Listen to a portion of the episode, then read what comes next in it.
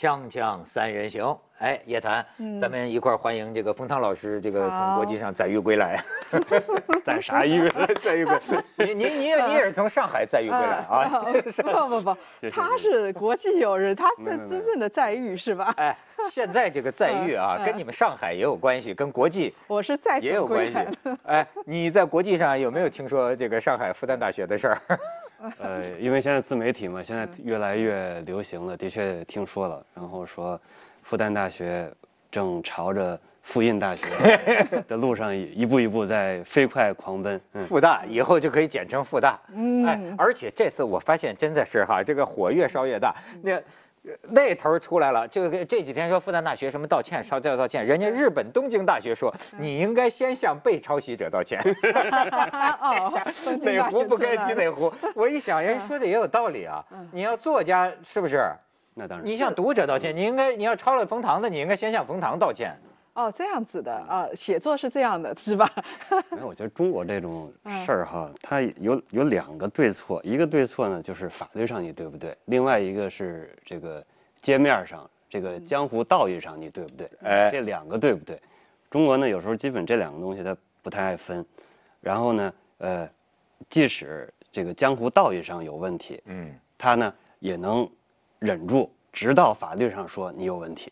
哎，能坚持到最后一步，所以说江湖道义上，刚才您说的，我觉得应如果真是有抄袭行为，要跟读者道歉，要跟大众道歉，但也要跟被抄袭者道歉，是基本原则。哎，就是呃，哎，你跟复旦有关系吗？有关系啊，我这个最后是复旦毕业的啊，那那你看这个气质就，是呃，是复印大学出来的，复旦 复旦复旦毕业，就是说，嗯。我是其实呃很多人会说说哎呀复旦很多校友其实痛心疾首的微信圈里边啊什么痛哭流涕的，我其实真的不是太在乎这个事情，嗯，我不是太在乎，我我在想我难道丧失一个审丑观了吗？就是我不在乎这个事，我是觉得说在中国出现任何事情我已经不在意。这是真的，他他他抄袭一下，比如说教授抄袭，大学生抄袭很多，嗯，然后他现在这个复旦抄，呃，复旦的宣传片这个事情啊，我就觉得迟早要爆发爆发的事情，它现在是爆发在复旦了，然后以后会，说不定别的大学也会爆发，那他抄袭的时候会小心一点，有可能是，但是既然是这片土壤的话，其实复旦这个就像现在的大学都给。其实他的灵魂都被洗过了，所以已经不是原来的大学了。我就说现在，你说很多人说中国人到外面去，哦，呃，这个没有礼仪，被人看不起，我也不在乎，我就觉得我就做我就够了。呃，大学同样是如此。既然他的灵魂已经被剥夺了，我觉得跟我没什么关系。啊，你觉得就是说你根本也不为你是复旦人为荣？哎，就是也不是为荣，也不是为耻，我就觉得事实就是这样子。所以，当一个社会就是土壤坏到一定程度的时候，我就觉得你只能追求个体的竞赛。就是他这意思啊，复旦并不是自外于中国之外。嗯，其实对吧？中国的情况，复旦又怎么能避免呢？对啊。而且就是你觉得这个，我听他们说的这个，真是连轴转的。嗯。这先说这个抄袭日本东京大学的。然后赶快换上一个，换了一个抄袭德国人的，换了这个涉嫌抄袭德国那大学的。我说这就是反映中国你已经避无可避，处处都是山寨。但接着叶老师的说法往下再多说几句，独善其身，嗯，肯定是一个开始点。但是可能大家有点痛心疾首的，就是像复旦、北大这样的中国最高等学府里边的顶尖代表，如果还是不能相对好一点，比较这个所谓的土壤哈，那剩下的就剩独善其身了。难道是不是唯一的一个途径？嗯，这个听上去有点有一点点悲哀。就说是不是还能有点绿洲，有点净土，有点认真的人，有点有创意的人？我可能大家难受在这个地方。你比如说你是作家，这最典型了。嗯。从我觉得从几年前多少年前开始，嗯，是不是这个作家之间这这这种抄袭啊，嗯，就已经变成社会舆论也不会怎么谴责了，好像就很自然了。其实也不是，我就觉得作家嘛，呃，其实。抄袭是很容易看出来的，很容易看出，因为你稍稍比较比较，嗯，那呃，我觉得从完完全全百分之百创造到百分之百抄袭，其实中间还有几个阶段，也就是说，呃，比如说他可以呃把一些创意化用，中国有诗里边也有这个化用，把意境化用，把桥段化用，换个时间等等，还有再往这儿，它小部分抄袭，添点句子，减点句子，对吧？添点段落，短点段子，然后再最后纯抄袭，它可能有有一步一步的不同的程度，呃，这话说回来了，那就会存在说，法律上怎么界定抄袭行为？其实，哎，你刚才讲的很好，我打断，就是说，其实法律还谈不到法律，是，我就发现真正有尊严的人呢，就是你比如说是呃文艺行当的，或者是文学行当的，他真正有尊严的人，用不到法律裁判，你呀，你这招是从人家那儿来的，您这个恭敬程度就减低一分。甚至我就记得，就是这个作家王朔嘛，你说曾经有一次，干脆啊，他自己可能也是大彻大悟，还是索性写一篇文文章，嗯，就彻彻底底的告诉你们，就是说我这种北京话的这种写作方式，是我某一次跟谁侃大山的时候，我从他那儿得来的，嗯，我就我就他就干脆就说了，就彻底跟你交代，没一个是我自个儿的，嗯，我都是从这儿从，哎，我觉得这是有面子的，就是说。他已经到达一个，其实我觉得到达一个，就是说最高的这种自检标准了。其实有两种两种东西，我觉得我同意你说的，就是像王朔这样，哪怕像呃呃马尔克斯最后一篇就讲这个这个我呢就是 remembering of my 呃 melancholy whore，实际上是讲的是苦役回忆录。他呢一个桥段很多也不是前面几个桥段是模仿川端康成写这个睡美人。啊，他就说明明说就是我向你致致敬，我向你致意。哎，他呢就可以说我从你这块儿获得了灵感，它是一种相对来说很大气的。那大家比到底是抄到什么程度？是抄了还是化用？还是自己有很多的这个创意？那反反之，另外一类人，其实我具体不举例子了。这个复旦这个事儿多多少少反映了绝大多数这种心态。嗯，他又至少借鉴了吧？抄不抄我不知道了。但呢，他又不好意思说，然后呢，又强弩着是说，哎，你随你说去，反正没触犯到法律，你告我呀，就这么一种，我觉得反而是一种很小气的心态。就是嗯，其实化用这个东西啊，从历史上就来说是很多的，但是你就知道这个。一一句句诗，从这个唐诗啊到宋词，宋词很多东西是化用唐诗的，然后一直到这个清末这，然后你就知道它的传承是怎么样的。就是从历史考古学上来说，你是推演的过去的。嗯。那么那个像文章同样也是如此。比如说，他有历史考古学之后，你这个学术做到这一块，你就知道哦，前人已经做到哪儿了，我知道。然后我接下来应该做什么？我不去做无用功啊。那么你如果没有这一块的话，你会觉得你一切都要从头开始，你又要从头开始，然后再来一遍，好像一切都是你今天的一切都是新生的。其实世界上哪有这样的事情？对，加加两加两点，一点呢就是画呢本身这种再创造其实不是一个简单的工作。嗯，给你我加点私货讲一个，因为也好多人这个问。比如说，我有句诗，你知道哈，“春风十里不如你”。这个呢，呃，唐朝时候有一叫杜牧的，有首诗叫“聘聘袅袅十三余，嗯，豆蔻枝头二月初，嗯，呃，春风十里扬州路，卷上珠帘总不如”。嗯，但他呢，为什么我说这不是抄袭，而是化用呢？嗯，他说“春风十里扬州路，卷上珠珠帘总不如”，是说。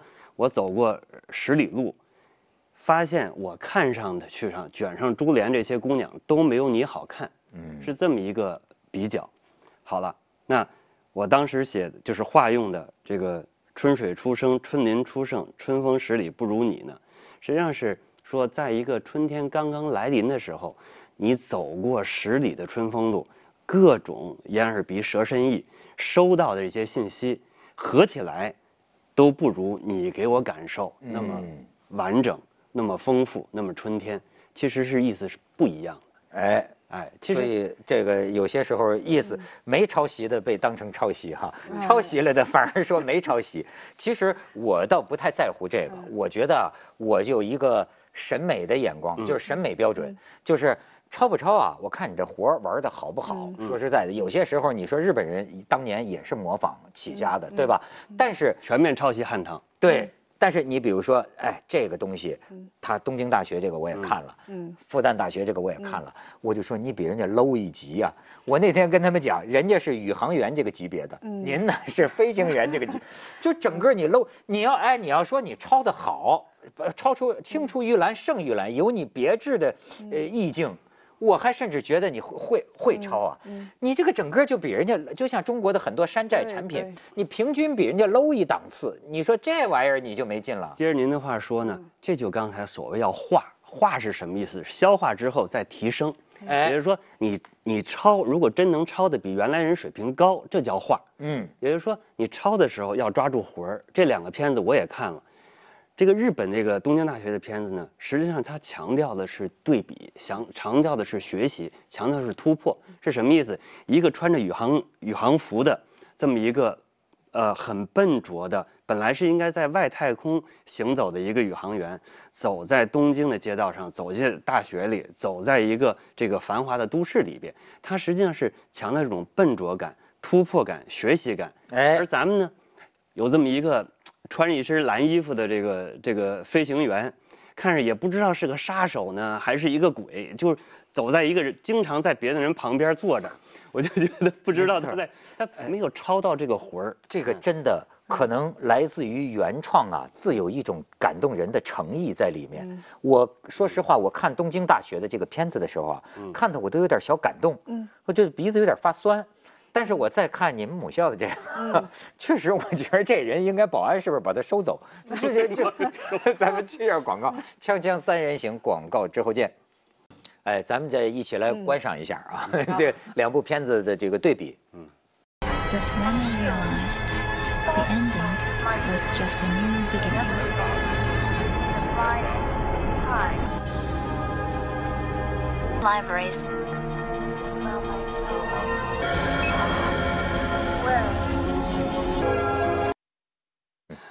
这个复旦这个东西啊，我是觉得说，我还是说这个人的内在，就是你刚才说的诚意。当你去为一个不喜欢的东西，或者当你对这个东西根本没感觉，你又要做出一个高大上的东西来讨人喜欢，它的关键在于说。没有灵魂还要讨人喜欢，这种时候他必然做出来的就是这样的东西。你会发现很绚丽，你会发现他花很多钱，你会发现他场面很大，但是那个里头全是空的，就是嗯，而且其实这也有传统，就是我们当时候，呃，这说出来可能又招人骂，但是事实是事实。就比如说，呃，海鸥的相机仿雷卡，嗯，呃，上海表仿这个百达翡丽，嗯。这些也是有相当长的传统，嗯，我就说，但至少呢，从正面的角度来说，他至少在学习，至少是，呃，在学习一些顶尖的好的东西，是想把这个场面撑起来，对吧？但问题就回到刚才您说的，就说你在撑场面的时候要学到精髓。你不是只学个皮毛，对吧？对，而且可能吗？我觉得这个可能性不太大。说实在，就在一个劣币驱逐良币的市场，我们假设说有一个剧院，他演的戏基本上都是好的，结果中国人有钱过去了，然后花钱。上演的都是场面宏大的烂戏，嗯，这个时候你会发现这个剧场的文化传统就不存在。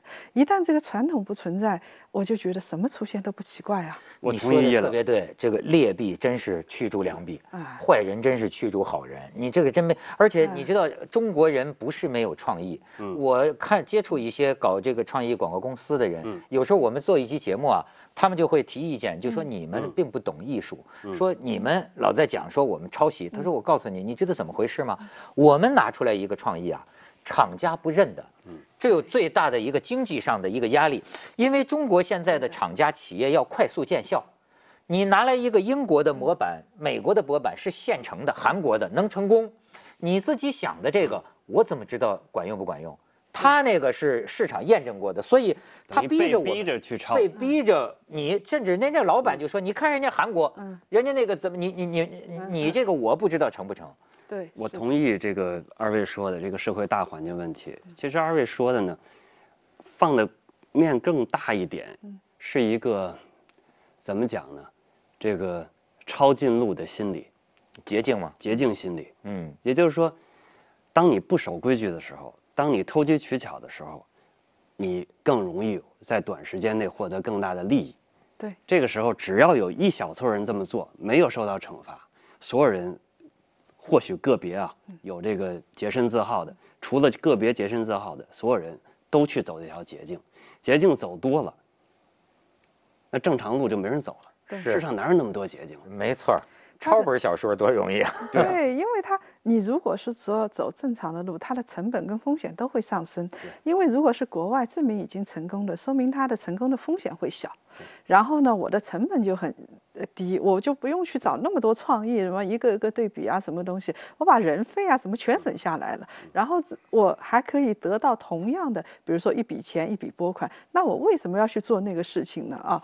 像像您刚才说的那个，像百达翡丽，就是中国制造业那个事情，呃，你你比如说我抄百达翡丽，当然我是学它的工艺，像中国的装备很多这样，我学了之后，我一开始返修率很高，然后逐渐逐渐变好，还可以说它是是一个学习的过程。但最可恶的就是说，我把你的神，我就模仿一个你的外表，然后全都抄过来，结果我在市场上我完全以你的面目出现，嗯，我就说我是你。那这个恶劣程度，那简直的是你你你说造假了，那都不是抄袭了，那是造假了。这个真的是，而且呢，就说是有一个啊，不耻不以为耻，反以为荣的问题。我不是，我觉得这次复旦，我觉得至少他是有羞耻心的，嗯，能道歉嘛？认为是错的。你知道我们电视圈啊有一个现象，嗯，我也不知道该怎么看，就你们觉得。你比如说啊，我们要是做一个节目，好比你知道前一阵美国有个老头儿，那个就是退休了，叫 David Letterman，嗯，大这大卫牙擦苏，叫磨牙操，呃，叫磨磨牙操，就是 呃呃大卫李特曼他退休，好，你看他做的这个节目就是访问明星，比如说典型的是这儿这么一个大写字台一样的桌子，对吗？明星坐在这里，他坐在这里，你知道我们电视圈，我有时候觉得在做策划电视节目的时候啊。不是说偷偷抄、偷偷模仿的问题，你知道吗？我们是把人家那个当成好。嗯，你我见过国内好几个节目啊，它就是一模一样的桌子，一模一样的这个做法，严格复印，严格复印。嗯，甚至你说这个，你你说我们复旦大学至少就是抄它有点算眉打眼。嗯，我们那个，你比如说我们要搞一个颁奖典礼啊，嗯，我们在开会就会讲。奥斯卡就是这么出场的，奥斯卡颁奖礼就是这样的。我们是你哎，你觉得我们这算什么现象呢？我们觉得是，那就就应该像人家一样。不，你再说就把秘密说出来了啊！其实除了你们这个就娱乐啊这些电视这些行业之外，都是这样子的。你比如说咱们啊要现在要演讲，那我们会说哎，乔布斯怎么演讲？对对对，那个是怎么演讲的？往左走几步，往右走几步，个个穿个牛仔裤，一衬衫，拿着个笔，哗哗。对，是的，是的。所以我们写作圈还是相对好，就字可以比较嘛，对吧？嗯，写作写写作圈有没有？就说什么风格是当红的，什么风格是好的？你要能写成这样，反倒你是挺有面子。你要真能写成，比如说像这个斯蒂芬金，那是你还是有本事的，对吧？你真能写成希德尼谢尔顿，也算你有本事的。嗯。但是你要很明显，三百字超人三百字，一不二百五十字是一样的，那别人肯定认为你二百五嘛，你能超成这样，抄成二百五了。但是有没有这样的情况，就是说像复旦他一开始不道歉啊，我觉得是不是有个心理在，他就觉得我。嗯，比如说鱼缸，但是我也没有全部复印啊，我的个别地方有点。其实啊，工作人员还是参与工作人员，我觉得还挺委屈的。对，是的。他已经在现在的标准下，算挺认真干活了。没错。我还看了日本的，看了看了这个德国的，有可能还看了韩国的，看了很多。我找出最好的，我还模仿了一下，然后我还做了一个 Plan B 预案，然后这个东西说我抄袭，这个我拿上又说我抄袭，他心里还很委屈的。对。这个转回来就说现在的。讲究和将就，嗯。嗯，其实呢，嗯，咱们太将就了，太将就了。在个别事儿上时候，尤其像这种复旦这样的大学，一百一十年还是一百年校庆，我我记不太清楚了啊。该大家认为就是说该讲究一点的时候，该讲究一点的地方，该讲究一点的人，你还不讲究，就觉得有一种失望，有种觉得，哎呀，那之后怎么办呢？但是你想想看啊，如果说他的校庆日期是跟进城的日期同样的，如果说他的整个，哦，我还是要说这个东西，他连如果一个人连出生年月日都改的话，有可能他就什么也不在乎了啊，有可能他的整个标准已经变掉了。那像复旦这样子的话，当他在做的时候，他就觉得说。我已经做的很诚恳了，但是你回过头来想，是一个正常的社会，它完全可以，你你比如说现在众筹创意，众筹资金，复旦那么多故事，随便的励志的、感恩的，什么都有，那你说都可以很好啊。是。为什么就是要去做一个呃头戴戴头盔要做这么一个事情？因为他觉得符合当下的意识，有可能是。我觉得现今天中国的很多这个创作的人呢，嗯他是不是不再从创作里得到快感了？就是，就是交差，对你提标准，我交给，因为我觉得，你比如说一个作家，如果你还能从写作里得到快感，哎，你怎么会抄呢？对啊。对啊，对吧？超哪有快感，只是手累 啊。你会做一个自己，让自己的自己的灵感得以发扬，得以实现，那是最快乐的事。对你就像复旦，其实真正的问题，宣传片是小事儿。嗯，你应该说说这些跑项目、拿论文，你还还有几个教授从你的学问里得到快感呢？如果你的事儿变成一个交差，呃，拿到一个课题，呃，拿到一个奖，拿个资金，呃，发表一个论文，所有的事情不都变成了一个交差？嗯，那这个时候抄就是很自然的一个情况了。